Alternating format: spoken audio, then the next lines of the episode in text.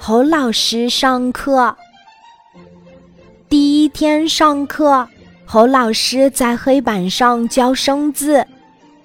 坐在下面的青蛙忽然叫起来，说自己看不清字。侯老师瞧瞧他圆鼓鼓的眼睛，问：“啊，你是近视眼吗？”“不，侯老师，我不是近视眼。”青蛙说。连小小的飞虫我都能捉住呢。侯老师突然想起，青蛙是看不清静止的东西的，于是他挥动手中的识字卡片，然后问：“这样能看见了吗？”青蛙点点头。这时，猫头鹰也叫起来，说自己看不清黑板。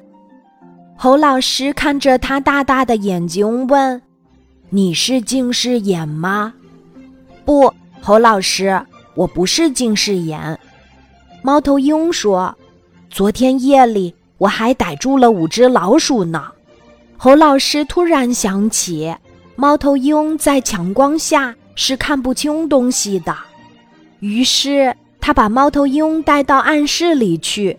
用幻灯给他放识字卡片，然后问：“这样能看见了吗？”